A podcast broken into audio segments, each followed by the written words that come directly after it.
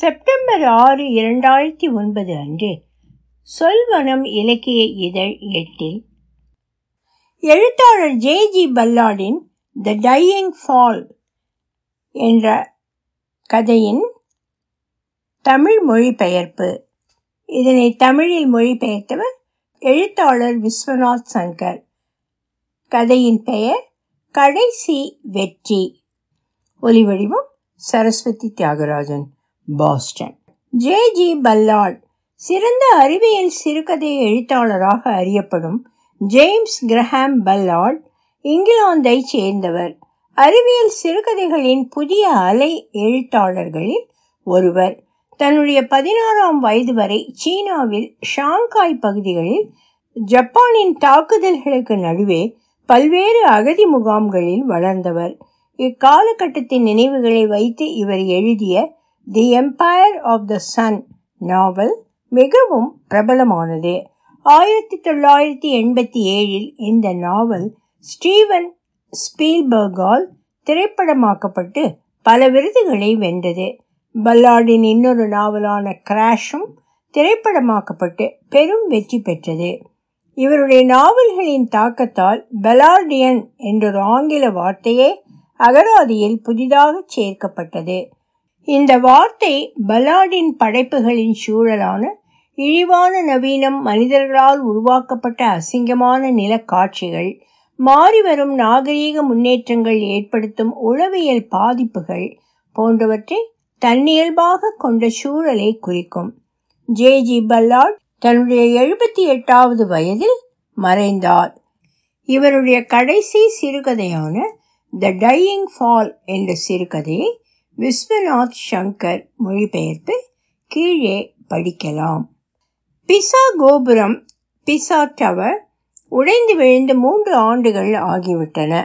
ஆனால் அந்த அபூர்வமான உலக அதிசயத்தின் அழிவில் நான் ஏற்ற முக்கியமான பங்கை ஒத்துக்கொள்வதற்கான தைரியம் எனக்கு இப்போதுதான் வந்திருக்கிறது. ஆயிரக்கணக்கான டன்கள் எடையுள்ள பளிங்கு கற்கள் தங்கள் பிடியை காற்றில் தவறவிட்டு தரையில் விழுந்து நொறுங்கியதில் இருபதுக்கும் மேற்பட்ட பயணிகள் இறந்தனர். அவர்களுள் என் மனைவி எலைனும் ஒருத்தி. கோபுரத்தின் உச்சிக்கு ஏறி அங்கிருந்து அவள் கீழே நின்று கொண்டிருந்த என்னை பார்த்த வேளையில்தான் அதன் அடிப்புறத்தில் கண்ணுக்கு தெரியும்படியான முதல் பிளவு தோன்றியது. விபத்துக்கும் வெற்றிக்கும் இடையே உள்ள உறவின் ஆழம் குறைவு என்றே எண்ணியிருந்தேன். ஆனால் இந்த விபத்து சொன்ன செய்தியோ வேறு. பல நூறு ஆண்டுகள் இந்த தள்ளாடும் கட்டட சுமையை தாங்கி பிடித்திருக்கும் கண்ணுக்கு தெரியாத சக்திகள் அந்த தேய்ந்த வழுக்கலான படிகளை துணிச்சலுடன் கடந்த எலைனின் வெற்றியை, வெற்றியின் அகம்பாவத்தை தண்டிப்பது போலவே இது தெரிந்தது.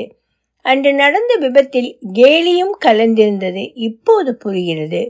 தேவாலயத்தின் படிகளில் நடந்து கொண்டிருந்த பயணி ஒருவர் தற்செயலாக கோபுரத்தை படமெடுத்த போது அதன் பிளவு மூன்றாவது தளத்தை தொட்டுவிட்டது. மேலும் அப்போது நீளமான ஒரு கம்பி உடைந்து விழ தயாராக இருந்தது. உலகம் முழுவதும் எண்ணற்ற முறை வெளியிடப்பட்ட அந்த புகைப்படத்தில் கோபுரத்தின் உச்சியில் பயத்தோடு நிற்கும் நான்கு பயணிகளும் தெளிவாக தெரிந்தனர். அதில் மூவர் தங்கள் பின்னால் சாய்ந்து வானத்தை இறுக பிடிக்கும்படியாக கைகளை உயர்த்தி நின்றனர். தங்கள் பாதத்திற்கு கீழ் இருக்கும் புராதன கட்டடம் நகர்ந்து செல்வதை அவர்கள் உணர்ந்தே இருந்தனர். எலைன் மட்டும் தடுப்பு கம்பியை பிடித்து கொண்டு இருநூறு அடி கீழே தரையில் தனக்காக காத்திருக்கும் புட்களை பார்த்த வண்ணம் நின்றிருந்தாள். அந்த புகைப்படத்தை ஒரு பூத கண்ணாடி கொண்டு உற்று பார்த்தால் தெரியும். எலைன் முகத்தில் அதிர்ச்சிக்கான எந்த ஒரு அறிகுறியும் இருக்காது. அவள் அப்படித்தான் திமிர் பிடித்தவள். கிண்டலும் அதிகம் உண்டு. அவள் விழிகள் விழுகின்ற கம்பியை கவனித்திருந்தன. பயணிகளின் பாதுகாப்பை அலட்சியப்படுத்திய பிசா நகராட்சியின் மீது வழக்கு தொடர அவள் முன்னமே திட்டமிட்டிருக்க வேண்டும். தன் வழக்கறிஞர்களுக்கு கொடுக்க வேண்டிய சாட்சியங்களை அவள் அந்த கணத்தில் சேகரித்து கொண்டிருந்தாள் என்றே எனக்கு தோன்றுகிறது. கண்ணுக்கு எட்டிய வரையில் கீழ்த்தளத்தில் ஒரு பத்து பன்னிரண்டு பயணிகள் தங்கள் மேலுள்ள சாய்வான மாடிகளுக்கு செல்ல ஆசையாய் காத்திருந்தனர். ஒல்லியான தூண்களை பிடித்து மாடிக்கு அழுத்தி செல்லும் அந்த முன்னூறு படிகளையும் ஒவ்வொன்றாக ஏறி கொண்டிருந்தனர். ஒரு சிறுமியும் அவள் தந்தையும் கீழே உள்ளவர்களுக்கு கையசைக்க சீருடையில் இருந்த இரண்டு இத்தாலிய மாலுமிகள் மயங்கி விழுவதைப் போல பாசாங்கு செய்து தங்கள் தோழிகளை ஏமாற்றி விளையாட, ஒரு வயதான தம்பதி எப்படியும் முழுவதும் ஏறி விழும் முடிவோடு முதல் மாடியை தாண்டிய பின் சற்று ஓய்வெடுக்க பல வகையில் ஆனந்தமாக இருந்தனர். ஆனால் ஒருவரும் உடைந்து விழும் கம்பியையோ அருவியாய் கொட்டும் சுண்ணாம்பு காரையோ கவனிக்கவில்லை. அடுத்த கணம் நடக்கவிருக்கும் அபாயத்தை அறிந்த ஒரே நபர் கோபுரத்தின் அடிவாரத்தில் நின்றிருந்தான். அந்த மனிதன் வெள்ளை நிற மேற்சட்டையும் பனாமா தொப்பியையும் அணிந்து கொண்டு தன் இரு கைகளாலும் விழும் பளிங்கு கல்லின் ஒரு பகுதியை உயர்த்தி பிடித்திருந்தான். அவன் முகம் மறைந்திருந்தது. ஆனால் அவன் கரங்களோ அசையும் கல்லை அணைத்து கொண்டிருக்க முதுகு நோவுகிற கால்கள் மீது கொக்கி போல வளைந்திருந்தது. தன்னை உருத்தெறியாமல் அழிப்பதற்காக விழுந்து கொண்டிருக்கும் கோபுரத்தை பெரும் முயற்சியுடன் மூர்க்கத்தனமாக அவன் தாங்கி பிடித்திருந்ததை நம்மால் நிச்சயமாக பார்க்க முடியும். அல்லது அப்படித்தான் எல்லோரும் எண்ணினர். செய்தித்தாளில் தலைப்புச் செய்திகளை எழுதுபவர், தொலைக்காட்சியில் உண்மை சம்பவங்களை வர்ணிப்பவர் எல்லோரும் முகம் தெரியாத அந்த ஒற்றை ஆளின் வீர தீர செயலை பாராட்டி தள்ளினர். ஆச்சரியம் என்னவென்றால் அவனை யாரும் அடையாளம் காணவில்லை. சில நாட்களுக்கு பின் அந்த துக்ககரமான இடம் சுத்தம் செய்யப்பட்ட நேரத்தில் அந்த இடிபாடுகளுக்கு இடையே இருந்த கற்குவியில் தேடிய போது கூட அவனுடைய தொப்பியோ வெள்ளை மேல் சட்டையோ கிடைக்கவில்லை. உண்மையிலே அவன் சாய்கின்ற கோபுரத்தை தாங்கி நிற்கவா முயற்சித்தான்? இல்லை, அதை அவனே இன்னமும் தள்ளிவிட்டானா? என்னால் இதற்கு பதில் சொல்ல முடியும். என்னால் மட்டுமே முடியும். ஏனென்றால் நான் தான் பனாமா தொப்பி அணிந்த அந்த மனிதன். நான் தான் சாகும் தருவாயில் வெற்றியுடன் எலையின் பார்த்த அவளுடைய கணவன். நீங்கள் நினைப்பது சரிதான். நான் அப்போது ஒரு பாதுகாப்பான இடத்தை தேடி பறந்தோடி விட்டேன் என்று தனியாக ஒன்றும் சொல்ல தேவையில்லை. நிலம் நடுங்கி கல்லும் மண்ணும் பெரும் நீர்வீழ்ச்சியாய் கொட்ட ஆரம்பித்த போது நான் அலறுகிற பயணிகளுக்கும் அடர்த்தியான புழுதி மண்டலத்துக்கும் இடையே ஊடுருவி ஓடிக்கொண்டிருந்தேன். பொடியாகி போன பளிங்கு கற்கள் பெரும் படலமாய் நிலத்தை மறைத்து இருந்தன. வீதியில் நின்ற ஹோட்டல் சிப்பந்திகளும் காரோட்டிகளும் வாயை பிளந்து கொண்டு அந்த அழிவை வேடிக்கை பார்த்திருந்த சமயத்தில் நான் அவர்களையெல்லாம் தாண்டி தட்டு தடுமாறி ஓடிக்கொண்டிருந்தேன். அங்கு மறைந்தது வெறும் கல் மண்ணால் கட்டப்பட்ட கோபுரம் மட்டும் அல்ல, அது தன்னோடு சேர்த்து பல உயிர்களையும் கொண்டு சென்றது. இதற்கு எல்லாம் நான் தான் காரணம் என்று அவர்களுக்கு தெரிந்திருந்தால் அந்த இடத்திலேயே என்னை கொன்றிருப்பார்கள். அந்த பயம்தான் என்னை இத்தனை நாட்கள் ஊமையாக்கிவிட்டது. அதே பயம்தான் பல உயிர்களை எடுத்த குற்ற உணர்வையும் அடக்கி வாசிக்க செய்தது. எத்தனை உயிர்கள், அத்தனையும் களங்கமில்லா நெஞ்சங்கள். ஒன்றை தவிர, ஒரு வகையில் யோசித்தால் இந்த கோபுரத்தின் அழிவு நாங்கள் டஸ்கனிக்கு எங்கள் உற்சாகமற்ற பயணத்தை தொடங்கிய போதே எழுதப்பட்டிருக்க வேண்டும் என்று தோன்றுகிறது. சிக்கலுடன் தொடங்கிய எங்கள் திருமண வாழ்க்கை சென்ற ஆண்டு இருவருக்கும் பெரும் பழுவாகவே ஆகிவிட்டது.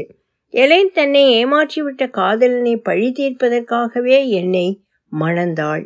ஆனால் பிறகுதான் அவளுக்கு புரிந்தது, ஒரு சொத்தையான பல்கலைக்கழகத்தில் இலக்கிய விரிவுரையாளராக இருக்கும் தன் கணவன் எல்லாவற்றிலும் சொத்தை என்று. பாடத்திட்டத்தில் உருவான மாற்றங்களால் நான் என் மாணவர்களை இழந்து கொண்டிருந்தேன். லத்தீனும் கிரேக்கமும் கற்பிக்கப்பட்ட வகுப்புகளில் பண்பாடும் தொலைத்தொடர்பு பாடங்களும் புகுந்து கொண்டன. நான் பல்கலைக்கழகத்தின் மீது வழக்கு தொடர மறுத்தபோது எலைன் என்னை இயல்பாகவே பலகீனமானவன் என்று முடிவு செய்தாள். என் நோஞ்சான் நிலை எங்கள் திருமண படுக்கை வரை நீண்டது. எங்கள் திருமணத்தில் உடலுறவு சார்ந்த முழுமை காணாத எலைன் என்னை விவாகரத்து செய்யும் நோக்கத்துடன் ஒரு வழக்கறிஞரை தொடர்பு கொண்டாள். நானோ என்னால் முடிந்தவரை இந்த உறவை காப்பாற்ற முயற்சி செய்து வந்தேன். விரைவில் எங்கள் மன வாழ்க்கையில் பல ஒப்பந்தங்களும் பேச்சுவார்த்தைகளும் ஏற்பட தொடங்கின. அவை எல்லாவற்றிலும் நானே விட்டு கொடுப்பேன், அடங்கி போவேன். எப்படியும் இதை காப்பாற்றும் பொருட்டு புதுமண தம்பதியராய் நாங்கள் அனுபவித்த சந்தோஷங்களை மீண்டும் உருவாக்க விருப்பப்பட்டு இந்த இத்தாலி விடுமுறை என்ற யோசனையை முன்வைத்தேன். நான் ஃப்ளாரன்ஸில் உள்ள பல்கலைக்கழகத்தில் மூன்று சொற்பொழிவுகள் கொடுக்க ஒத்துக்கொண்டிருந்தேன். அவர்கள் எங்கள் விமான செலவுக்கு பணம் தருவதாக ஏற்பாடு. ஆகையால் இலவசமாக டஸ்கன் கிராமப்புறத்தை நாங்கள் சுற்றி பார்க்கலாம் எலைனும் சம்மதித்தாள் அரைமனதோடு. அவள் முதல் கணவன் ஒரு நவீன கட்டட நிர்மாணர். மேலும் அவள் நான் மிகவும் ரசிக்கும் பழமையை வெறுப்பதாக கூறினாள். அதனால் அவள் கலிஃபோர்னியாவோ இல்லை டெக்சாஸோ செல்ல விரும்புவதாக சொல்லிக் கொண்டாள். ஆனால் நாங்கள் பீசா விமான நிலையத்தில் இறங்கி ஃப்ளாரன்ஸுக்கு செல்ல ரயிலில் ஏறியவுடன் இத்தாலிய மறுமலர்ச்சியின் மீது அவள் காட்டிய ஆர்வம் இருக்கிறதே, அடே அப்பா, நான் வாயடைத்து போனேன். என் சொற்பொழிவுகள் எல்லாம் முடிந்த பிறகு என்னை ஒரு சூறாவளி சுற்றுப்பயணத்தில் இழுத்து சென்றாள். ஒன்று விடாமல் எல்லா தேவாலயத்திற்கும் அருங்காட்சி அகத்திற்கும் என்னை இழுத்து சென்றாள்.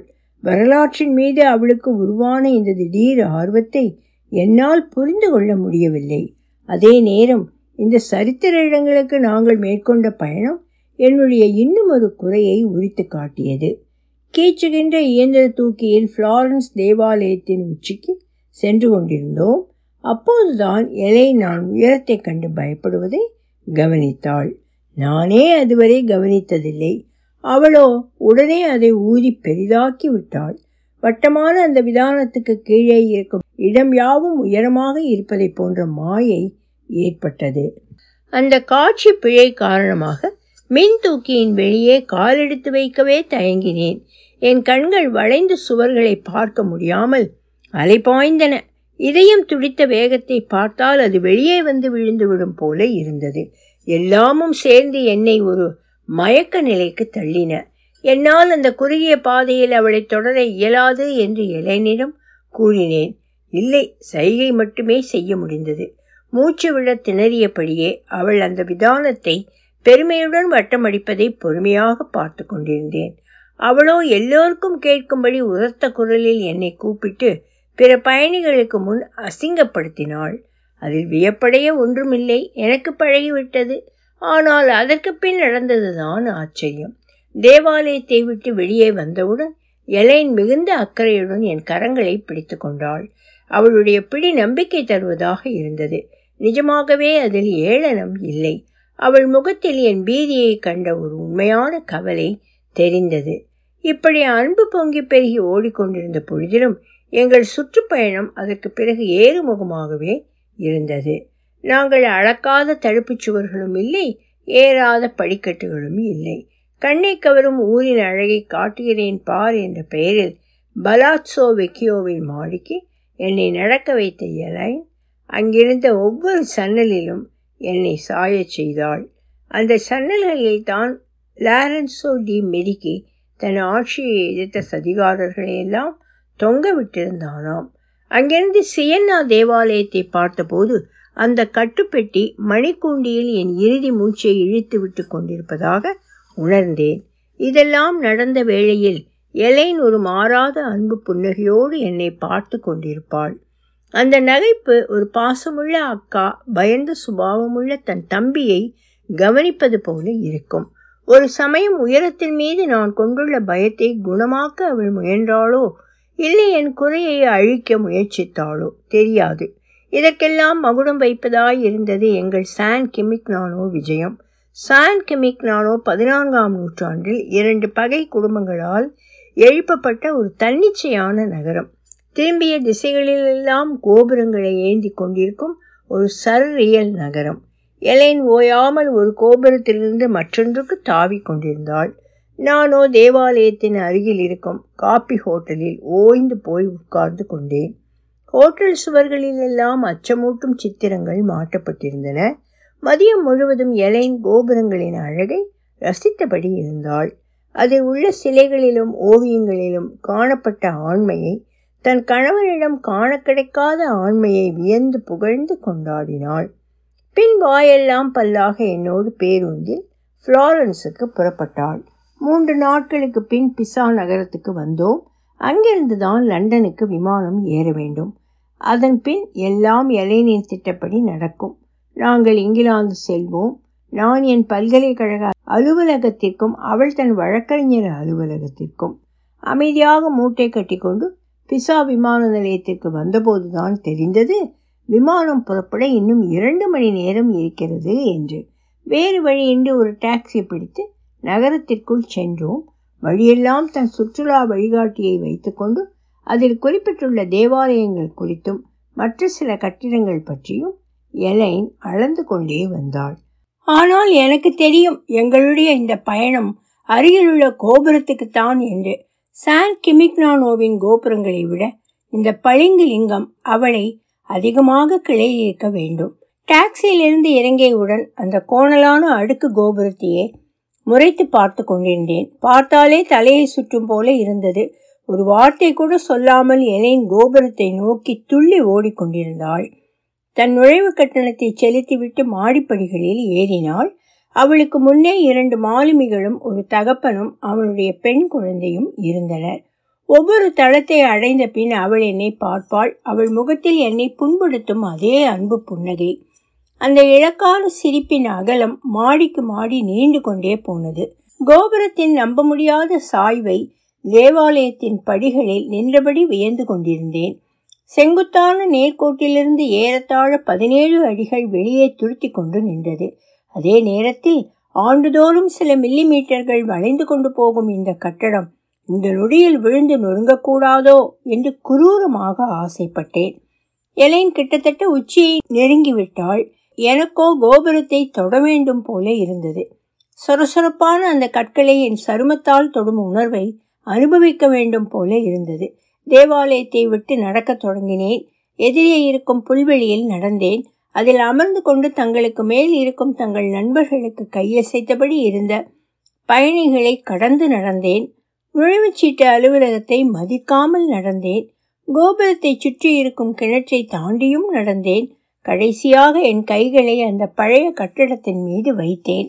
பல நூறு வருடங்களுக்கு முன் பொறிக்கப்பட்ட எழுத்துக்களை கொண்ட அந்த கற்கள் சொரசொரப்பாக இல்லை, மிருதுவாக இருந்தன. காலத்தை கடந்த மென்மை அவற்றில் இருந்தது. எத்தனை பழமையான கட்டடம், எத்தனை கம்பீரமான கட்டடம். என் முன் இருந்த கற்பலகையை அதன் திசையிலேயே உந்தும் முயற்சியாய் அதை அழுத்தினேன். எனக்கு எட்டு மாடிகளுக்கு மேல் எலையின் உச்சியை அடைந்து விட்டாள். மூச்சு வாங்கி கொண்டிருந்த மாலுமிகளுக்கு பின் நின்றாள். அவளும் மேல் மூச்சு கீழ் மூச்சு வாங்க இரும்பு கம்பியை பிடித்தபடி என்னை பார்த்து சிரித்தாள். அதேதான், அதே அனுதாபம் இல்லாத ஆணவ சிரிப்புதான். கூடவே என் குறையை கேள்வி கேட்கும் விதத்தில் தலையை அசைத்து கொண்டிருந்தாள். அவளுடைய இந்த அவமதிப்பால் கோபப்பட்டு வேகமாக சுவற்றை தள்ளினேன். அதுவோ லேசில் பிடிகொடுக்கவில்லை. ஆனால் கைகளை விலக்கிய பின்னரே கவனித்தேன், சுவற்றின் மேல் பரப்பில் உதிர்ந்த சுண்ணாம்பு துகள்களுக்கு மத்தியில் மெலிதான ஒரு விரிசல். ஆர்வமாக மீண்டும் தள்ளினேன். விரிசல் பிளவாக அகண்டது. நத்தை வேகத்தில் நகரத் தொடங்கிய பிளவு பின் புலி போல மேல் நோக்கி பாய்ந்தது. மூன்று அடிகள் நீண்டு அலங்கார பூச்சுக்களை எல்லாம் தாண்டி முதல் மாடியில் உள்ள தடுப்பு கம்பியை நெருங்கியது. சிரித்து கொண்டே மறுபடியும் தள்ளினேன். பிளவு பெரும் கர்ஜனையுடன் பெருத்து போனது. அந்த சத்தம் கோபுரத்துக்குள் அடைந்திருந்த ஒரு மிருகம் முழங்கிக் கொண்டு விழிப்பது போல இருந்தது. பிளவு இப்போது பெரிய பள்ளமாகவே ஆகிவிட்டது. அதன் வழியாக என்னால் ஒருவருடைய காலணிகளை பார்க்க முடிந்தது. அவை ஒரு முதியவரின் காலணிகள். அவரும் அவர் மனைவியும் இரண்டாம் மாடியை ஏறிய பின் சிறிது ஓய்வு எடுக்க அமர்ந்திருந்தனர். தூசியும் சுண்ணாம்பும் மழை போல என் முகத்தில் விழுந்தன. உலகமே வியக்கும் இந்த அதிசய கட்டடம் இப்போது என் கைகளில் நடுங்கிக் கொண்டிருக்கிறது. தடுப்பு கம்பியின் துண்டு ஒன்று பூமியை நோக்கி வந்து கொண்டிருக்கிறது. என் முட்டியை விடவும் பெரிதான கட்டுகள்கள் அதை தொடர்கின்றன. இதோ பிசாவின் கோபுரம் விழப்போகிறது. இறுதி முறை, இரு கரங்களாலும் ஒரு வேகமான தள்ளல். அவ்வளவுதான், முடிந்துவிட்டது. இந்த பிரம்மாண்ட கட்டடத்தின் முதுகுத்தண்டையே முறித்து விட்டேன். உடனே இந்த கற்றுமை என் மீது விழும் என்று சுயப்பிரஞையை தோன்றியவனாய் பின்னால் வந்தேன். மேலே எலைன் கம்பியில் இன்னமும் ஒட்டி கொண்டுதான் இருந்தாள். கோபுரம் வளைந்தது, மடிந்தது, மறைந்தது. பவுலிங் பந்தால் சிதறடிக்கப்பட்ட குழவிகளைப் போல அதன் தூண்கள் எல்லாம் தூக்கி எறியப்பட்டன. அந்த இறுதி தருணங்களில் எலைன் கம்பியோடு சேர்ந்து என்னை நோக்கி வந்தாள். அவள் முகத்தில் இருந்த கோபம் ஏனோ என்னை பார்த்த நொடியில் ஒரு வெற்றியின் பெருமிதமாக மாறியது. அந்த துக்ககரமான சம்பவத்துக்கு பின் உலகம் முழுவதும் உருவான அனுதாப அலையும் அதன் விளைவாக பிறந்த நன்கொடைகளும் கோபுரம் உடைந்த அதே இடத்தில் நகலான இன்னொரு கோபுரத்தை எழுப்ப உதவியாய் இருந்தன. இப்போது அந்த இரண்டாம் கோபுரத்தை உருவாக்கி வருகிறார்கள். அசைக்க முடியாத ஸ்திரமான அடித்தளத்தின் மேல் நிர்மாணிக்கப்படும் இந்த புது கட்டடம் மூன்றாவது மாடி வரை வளர்ந்து விட்டது. அளவான சாய்வோடு அழகாக நிற்கிறது. உறுதியான உருக்கு கம்பிகளால் தாங்கப்படும் இந்த கோபுரம் ஒருபோதும் விழாது என்கிறார்கள்.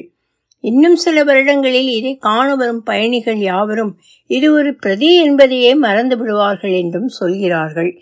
எனக்கோ அந்த அசல் கோபுரம்தான் என்றென்றும் என் நினைவில் நிற்கிறது. டன் கணக்கில் பளிங்கு பாறைகள் என்னை தாக்க வருவது போன்ற பயங்கரமான சொப்பனத்துடன் அடிக்கடி நான் விழிக்கிறேன். அது போன்ற இரவுகளில் அன்று இறந்தது நான் இல்லை, எலைன் என்று எனக்கே சமாதானம் சொல்லுவேன். அவளுடைய அந்த நிமிட முகம் எனக்கு நன்றாக நினைவிருக்கிறது. அவள் கண்களில் இருந்த அந்த கொடூரமான அகங்காரத்தை என்னால் மறக்க முடியாது.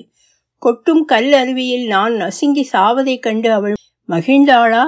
இல்லை, என்னை கடைசியாக ஒரு முறை ஜெயித்து விட்டதாக உணர்ந்தாளா? சிதறும் கோபுரத்திலிருந்து விலகி வர நான் போராடி கொண்டிருந்த வேளையில் என் தோள்பட்டையின் மீது கற்கள் பட்டு தெரித்தது ஞாபகம் இருக்கிறது. ஒரு கத்துக்குட்டியின் வீடியோ படம் சொல்வதைப் போல அந்த இறுதி கணத்தில் கோபுரம் மடங்கி நெளிந்து தன்னைத்தானே நேராக்கி கொள்ள பிரயத்தனப்பட்டு கொண்டிருந்தது. என்னிடமிருந்து விலகிய கட்டடம் என்னை வாரி கொண்டு மண்ணோடு மண்ணாக கலந்தது. நான் தப்பித்தேன். ஆனால் எலைனின் முகத்தில் தோன்றிய அந்த வெற்றி சிரிப்பு அது இன்னும் ஒரு புரியாத புதிராகவே இருக்கிறது. நான் கோபுரத்தை தள்ளுவதை அவள் பார்த்திருப்பாளா? பார்த்துவிட்டு அதன் வீழ்ச்சிக்கு நானே காரணம் என்று புரிந்திருப்பாளா? இல்லை, தன் கணவன் தன் மீது கொண்ட இத்தனை வெறுப்பால், வெறுப்பின் உந்துதலால், அவனுடைய இயலாமைகளை எல்லாம் மீறிக்கொண்டு இப்படி ஒரு விதமாக பழி தீர்த்து விட்டானே என்று பெருமைப்பட்டு கொண்டாளா? ஒருவேளை அப்படி இருக்குமாயின் என்னால் ஒன்றை ஆணித்தரமாக கூற முடியும். அவள் சாவில்தான் நாங்கள் அருகில் நெருங்கி வந்தோம். அதே போல பல நூறு ஆண்டுகளாக இந்த பூமியில் ஒரு அதிசயமாக நின்றிருந்த பிசாவின் கோபுரம் அன்றுதான் தன் பல நாள் கடமையை நிறைவேற்றியது. ஒலிவடிவம் சரஸ்வதி தியாகராஜன், பாஸ்டன்.